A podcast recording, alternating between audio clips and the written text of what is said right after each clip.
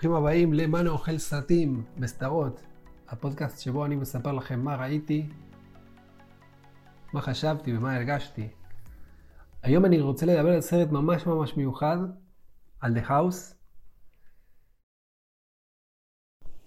אני אתחיל מזה שזה סרט stop motion שהוא מופיע בנטפליקס, והוא מורכב משלושה חלקים, שכל סרט זה שלושה סרטים בנפרד. מה שמשותף בין שלושת הסרטים, שזה בנוי באותו סט. זאת אומרת, יש איזה בית, שהוא הנושא המרכזי של שלושת הסרטים, הנושא. משהו שחוזר בעצמו, זה לא, זה לא, זה לא הכרח הנושא. ויש שלושה סיפורים עם בימוי מאוד מאוד שונה, אחד מהשני, עם דמויות שונות, אבל בסופו של דבר זה שלושה סרטים שונים. אז אני תוהה כמה אני צריך להסביר מה זה stop motion. בסופו של דבר stop motion זה טכניקה של אנימציה, אולי הראשונה, אולי מה שהקדים את הקולנוע, שבה יוצרים את התנועה, את הוידאו, ברצף של תמונות. אז ככה יש סרטים עם פלסטלינה, עם בועות, חפצים, יש גם אנשים מעופפים לפעמים. אפשר להגיע לכל דבר, כאילו, באנימציה. זה פחות או יותר מבחינת טכנית.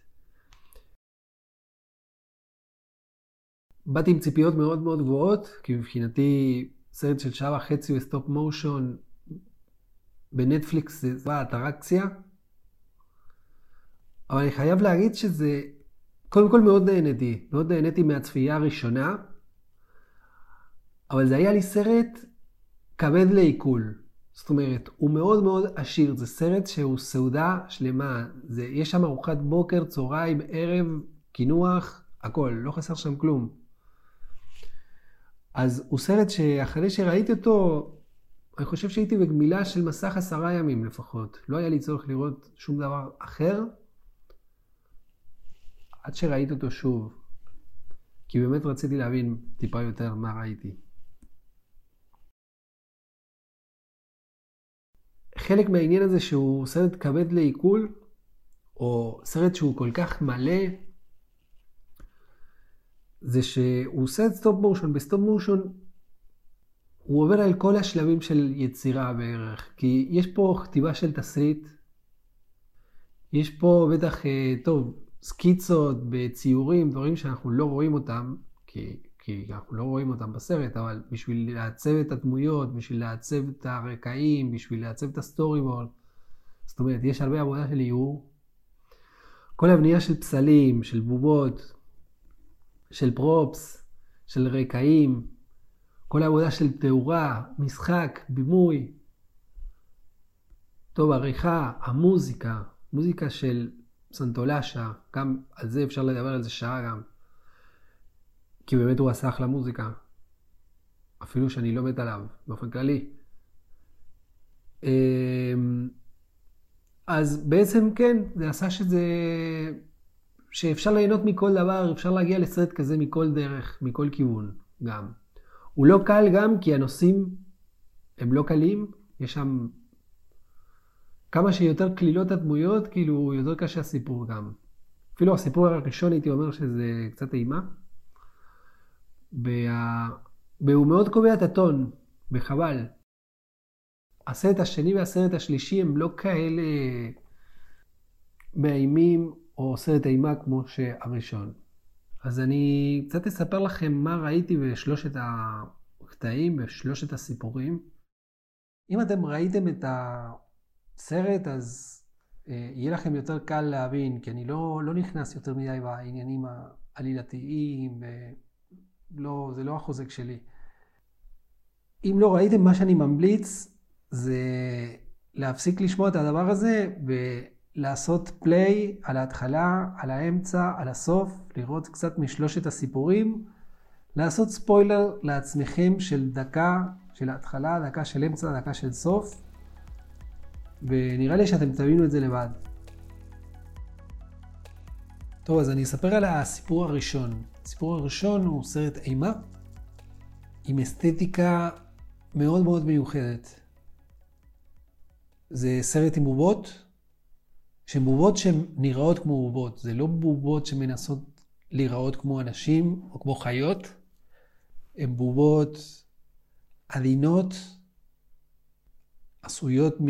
כאילו, זה, זה מראה, המראה חיצוני שלהם זה לבד, בובות לבד. משהו שקצת מפריע לי שזה עיניים קטנות ופה קטן והכל קטן כזה, והן לא יותר מדי אקספרסיביות, הבובות האלה. אבל יחד עם זאת הם משדרים אפס רוע, למרות שהם קצת, אה, יש איזה משהו, משהו חשוד במראה שלהם, אבל הן נראות מאוד עדינות, גם איך שהן זזות. אז בכלל, אה, מאוד מאוד בולט את הקונטרסט בין דמויות כאלה לסגנון אימה. זאת אומרת, יש פה, יש פה כבר משהו מעניין בשילוב הזה. אה, בקשר לסיפור, יש לנו סיפור שהילדה היא הגיבורה. בהתחלה חשבתי להשוות את זה לסיפורים כמו אליס בארץ הפלאות, או קורוליין, או כל הסיפורים האלה של ילדה נכנסת לעולם שהוא סוג של סיוט או משהו. אבל שונה מאליס או מקורוליין, פה הדמות היא נקלעת לסיטואציה שהיא לא בוחרת. זאת אומרת, זו החלטה של ההורים ללכת לעבור לבית יותר גדול, כאילו קנו להם את הבית, והיא צריכה פשוט אה, לחיות עם זה. מההתחלה קשה לה, גם היא רואה איך הורסים את הבית הקודם, אז בכלל, אין לאן לצאת. זה קצת עצוב שלילדה אין לה שום, אין לה, אין לה שום כוח בסרט. זאת אומרת, היא, היא רק תסבול, מההתחלה עד הסוף. אמ, אני פחות אוהב, כאילו, כש... לעשות את זה לדמויות. נראה לי אפשר להיות טיפה יותר קליל איתם, אבל בכל מקרה, העלילה פה היא תירוץ בשביל להראות כל מיני דברים שהם גאוניים בעיניי. גם אחת הבעיות של הסרט, אני חושב שהוא קובע טון מה זה דיכאוני לשאר הסרט, למכלול של שלושת הסרטים. הוא סרט מאוד מאוד קשה לצפייה, הסרט הזה. ואם מישהו יפסיק לראות את אה, שלושת הסרטים בגלל זה, זה חבל, חבל. אז אני רוצה לחזור לעניין הזה שזה סרט של בובות. ואני חושב שהעניין הזה שהסרט, שהדמויות פה הן בובות, זה לא... זאת אומרת, הם במודעות שלהם הם לא בובות. במודעות שלהם הם אנושיים לגמרי. יש דברים בסרט הזה שלוקחים אותנו להאמין שהם בובות, ויש דברים שהם גורמים לנו להאמין שהם בובות. כן? זאת אומרת, כשאנחנו כשמנפישים, כשעושים אנימציה, כשנותנים נשמה לדמויות האלה, אז כל הרעיון זה שנשכח שהן בובות. במקרה הזה זה לפעמים מצליח, לפעמים זה הפוך, אבל אני חושב שהנושא של חפץ מול ייצור חי הוא נושא מרכזי פה. נגד ייצור חי עם תודעה זה מאוד מרכזי פה. למשל, משהו שישר קנה אותי זה אחד הסצנות הראשונות שהאבא הוא לא סובל מה שקורה בבית אז הוא יוצא כאילו בורח והוא משתין בחוץ תוך כדי שהוא מקלל. להשתין ולקלל זה לא משהו ששייך לעולם האומות, זה משהו ששייך לעולם האנושות אז זה משהו שזה נותן הרבה ריאליזם. זאת אומרת, זה לא בדיוק ריאליזם המילה, כי ריאליזם זה להראות בובה ושהיא תתנהג כמו בובה. זאת אומרת, שלא תעשה כלום, אבל זה מכניס לנו כאילו הרבה אימון. אימון בדמויות. פתאום אנחנו רואים דמויות שיש להן צרכים טבעיים ושיש להן עצבים הכי בטבעי שלהם.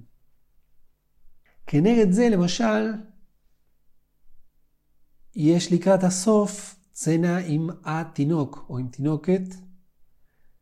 עכשיו, הדבר הראשון שבא לי להגיד על התינוקת, על, ה, על התינוק זה שבובה יפהפייה, כי היא כל כך כל כך פשוטה, כל כך פשוטה, במשהו איך היא זזה, זה כבר זה חתיכת גרב זז, ואנחנו כבר מאמינים שזה תינוק.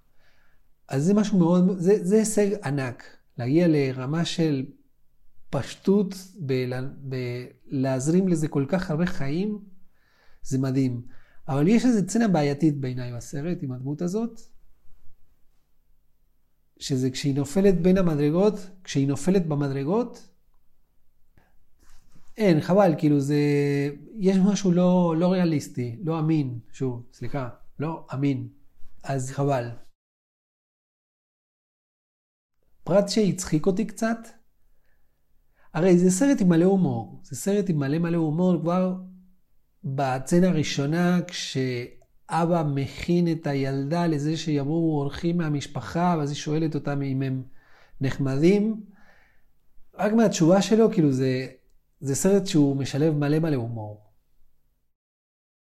אז זה מצחיק אותי שמי שראה בסרט הוא האומן, זה הטייטל שלו. בקושי רואים אותו, אבל זה מי שנותן את הפקודות ה... הכאלה מפחידות. ומה שמעניין גם, שהדבר הרע שהוא עושה, זה להפוך אותם לחפצים. כי פה שוב אני חוזר לעניין הזה של אמינות נגד אמינות, זאת אומרת, יש, יש פה הרבה מודעות על זה שהם עושים סרט עם בובות. בסרט נותנים חיים לדמויות דוממות, לחפצים, והעונש בסרט לא, זה, זה אפילו לא עונש, אבל הדבר הרע שקורה להם זה שהם הופכים לחפצים. עוד קטע שמדגיש את המודעות של הסרט ושל הדמויות לעניין הזה של הקיום שלהם, זה כשמיסטר תומאס, שזה מי שמקשר בין האומן למשפחה הזאת, מוצאים אותו בוכה בחדר, בזמן שהוא צועק, אני לא איש רע, אני כולי שחקן, כולי שחקן. אמ, אז גם שם אני חושב שזה גם מעלה את הנושא הזה. וזאת סצנה שמאוד הצחיק אותי. אני לא יודע אם זה עוזר לעלילה בכלל, את הדברים האלה. זאת אומרת, זה לא... העלילה פה היא לא כזאת חשובה בסרט הזה. העלילה היא חשובה כי היא מניעה לנו את הרגש, אבל הסיפור עצמו הוא לא כזה טוב. הוא סרט מאוד מאוד אווירתי, אז פחות חשוב פה העלילה. אז בקשר לסוף, מאוד אהבתי שאין happy end. אני חושב שבשביל happy end אנחנו לא צריכים את הסרטים, בשביל happy end יש לנו את החיים. אמ, טוב, אני אמשיך עם הסרט השני, עם הסיפור השני.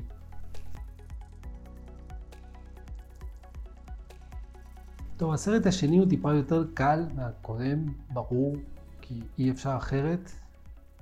הסרט מעמיד פה שתי ניגודים, כאילו ככה איך שהוא מציג אותם, אני חושב. אחד זה המודרניזם, החיים המודרניים, והשני זה האינסטינקט. הסרט מתחיל עם אה, שוט אחד, שבתור כבר לתאר אווירה אחרת מהסרט הקודם, וגם כדי להראות, יש לנו צילום רחוב של פחי אשפה. כאילו פחים ברחוב. וקודם כל זה תענוג, כי אנחנו כבר מבינים שזו שפה ויזואלית שונה, יש הרבה יותר חפצים, יש משהו הרבה יותר... אה, עבודה פלסטית שונה, טקסטורות אחרות, משהו יותר מוכר לנו גם. אה, ויש אווירה יותר רעננה בסרט הזה, פרש, רענן. אה,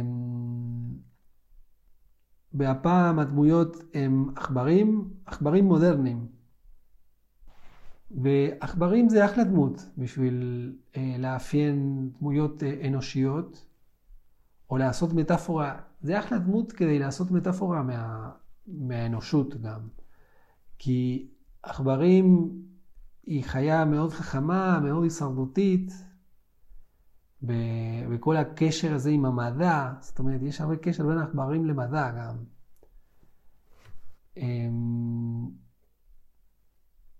כל הניסיונות שעושים, סטטיסטיקות, עניינים, זה כאילו מה, ש, מה שבודקים על עכברים, אחר כך בודקים עלינו. טוב, הדמות הראשית הוא עכבר שהוא מודרני. יש לו אוזנייה של טלפון באוזן, והוא עובד במחשב. יש לו יחס מאוד קשה עם הטכנולוגיה. זאת אומרת, הוא לא עושה מזה עניין. אבל אנחנו כבר רואים שבמחשב שלו רשום ביומן פתוח אה, להתקשר לפאקינג בנק, או הודעה בטלפון, לא זוכר. אה, הוא מזמין אוכל דרך האפליקציה ומגיע לו דליברי עם אוכל אחר, שזה לא טוב כי הוא צריך לארח אנשים. וגם אם דיברנו איך הדמות מתמודדת עם כל העניין הזה של טכנולוגיה, יש גם את ה... איך הוא מתמודד לגועל. יש לדמות בעיה שקשה לה עם הג'וקים שיוצאים מהקירות, או לגועל באופן, באופן כללי. עכשיו, זה סרט שהוא מאוד מבין אסתטיקה. זאת אומרת, זה סרט שהוא מאוד מצליח ליצור דמויות יפות, ארט יפה, חללים יפים, יש שם שירותים שבא לי לחיות בהם. בכלל, כל החללים, כל התפיסה האומנותית של המקום, זה ממש... אסתטית זה סרט שהוא יודע מה הוא עושה, והדמות אה, סובלת מזה, כי היא רוצה להיות סטרילית כמה שיותר, היא לא אוהבת ג'וקים, נכנסים ג'וקים, מתחילה לסתום חורים, נגלת מכל הסיטואציה. עכשיו, יש איזה חלק שהוא הכי דרמטי מבחינתו עם העניין הזה של הגועל, של ג'וקים באיכסה, שנראה כוריאוגרפיה של ג'וקים. אפשר לראות אותם רוקדים בשרים, או לא זוכר מה היה שם, אבל אני זוכר שזה היה הופך לסוג של, של קרקס, תיאטרון, מופע כזה מושלם, מושלם. בכל הגול זה נראה מושלם, זה נראה מושלם. גם בטח, נראה לי שהיה גם איזה טייק, איזה שוט מלמעלה כזה, כאילו, אז רואים את הכל בצורה מאוד סימטרית. כאילו, יש, יש איזה תהליך שהפכו את הגועל למשהו סימטרי ב... ביפה, כי סימטריה, יש משהו יפה בסימטריה. וזה רגע שהסרט משכנע אותנו שוואלה, אולי זאת אופציה יותר טובה. מבחינתי זאת הכנה לסוף מעולה, כי, כי אנחנו מתחילים לחבב את הג'וקים האלה. אנחנו מתחילים לאהוב אותם. למה? כי הם רוקדים בצורה סימטרית, כי יש שם איזה קומפוזיציות מאוד יפות, כי הכל יפה באותו רגע. ומה שמעניין בסוף של הסרט, שהוא סוף טוב, הוא happy end, אפשר לומר, למרות שזה הסוף שלא הגיבור היה רוצה שיקרה לו.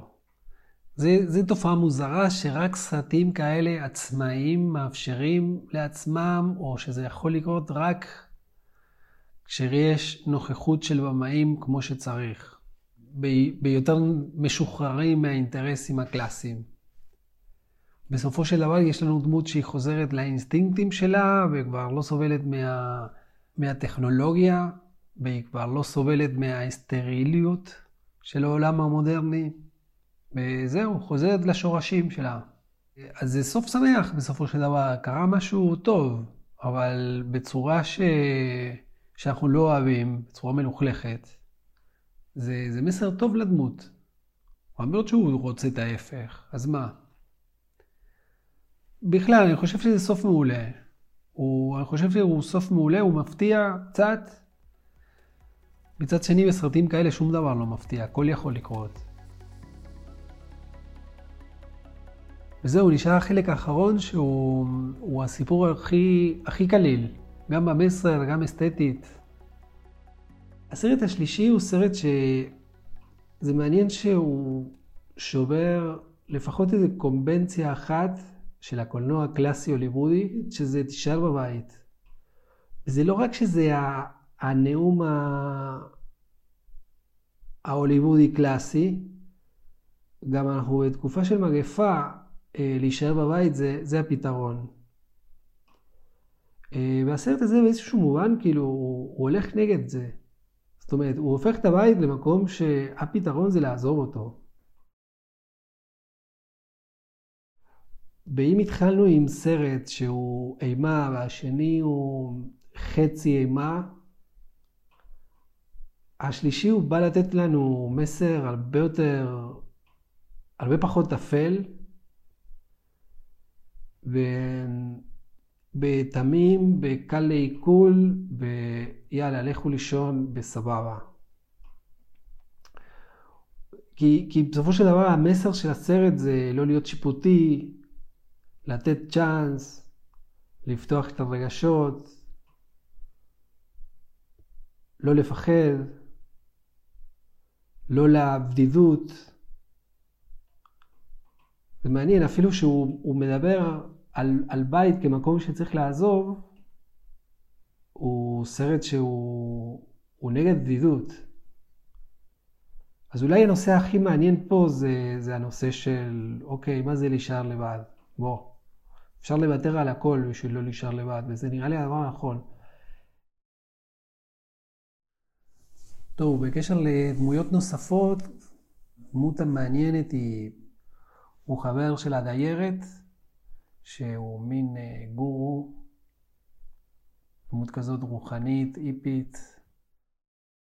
וזה מצחיק אותי כי זה, זה בול מה שקורה לי כאילו, כי, כי אני גר בפרדס חנה, לפגוש אה, דמויות כאלה, אבל מה שמעניין בדמות של האיפי, של החתול האיפי, זה, של קוסמוס, זה שהוא מהדמויות האלה שאיפים באים להפיץ אור. זה, מה ש... זה, זה המטרה שלהם.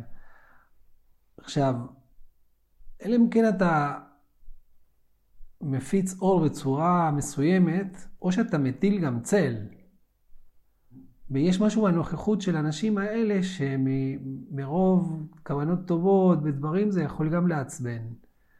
אני, זה לא המקרה שלי, כאילו, אני מאוד סובלני, אבל uh, אני יכול להבין את כמה צל מקור אור עושה. אז צריך להיזהר מזה. Um, כמו שאמרתי, יש בסרט אה, נושאים מאוד מאוד פשוטים, יש גם נושאים שאולי אפשר גם לחשוב על הסרט עם כל המטאפורה של התחממות הגלובלית, כי בסך הכל הם חיים במקום שהמים עולים, וזה יכול להיות בעצם המקור של הבעיה. ואני חושב שהאלמנט של הצפה הוא אלמנט מעולה, כי אתם מכירים בסרטים, המזג האוויר הוא, הוא מטאפורה של המצב רוח של הדמויות. אם בחוץ גשם, אז כנראה שגם גשם בתוך הדמות. וכל העניין הזה של הצפה, זה יופי של מטאפורה לאיך אנחנו מרגישים כשאנחנו מוצפים. אז תודה רבה שהגעתם. אמ, טוב, אתם יודעים מה לעשות, אם אהבתם, לייק קטן, ואם מאוד אהבתם, שייר גדול, ו... וגם נשמח לשמוע את הדעות שלכם, כי... כי דווקא הרעיון זה לפתוח שיח על הדברים האלה. זה לא שאני מוסר פה איזה אמת מהר סיני. יאללה, אז אה, נתראה בפרק הבא של מנו אוכל סרטים בסדרות.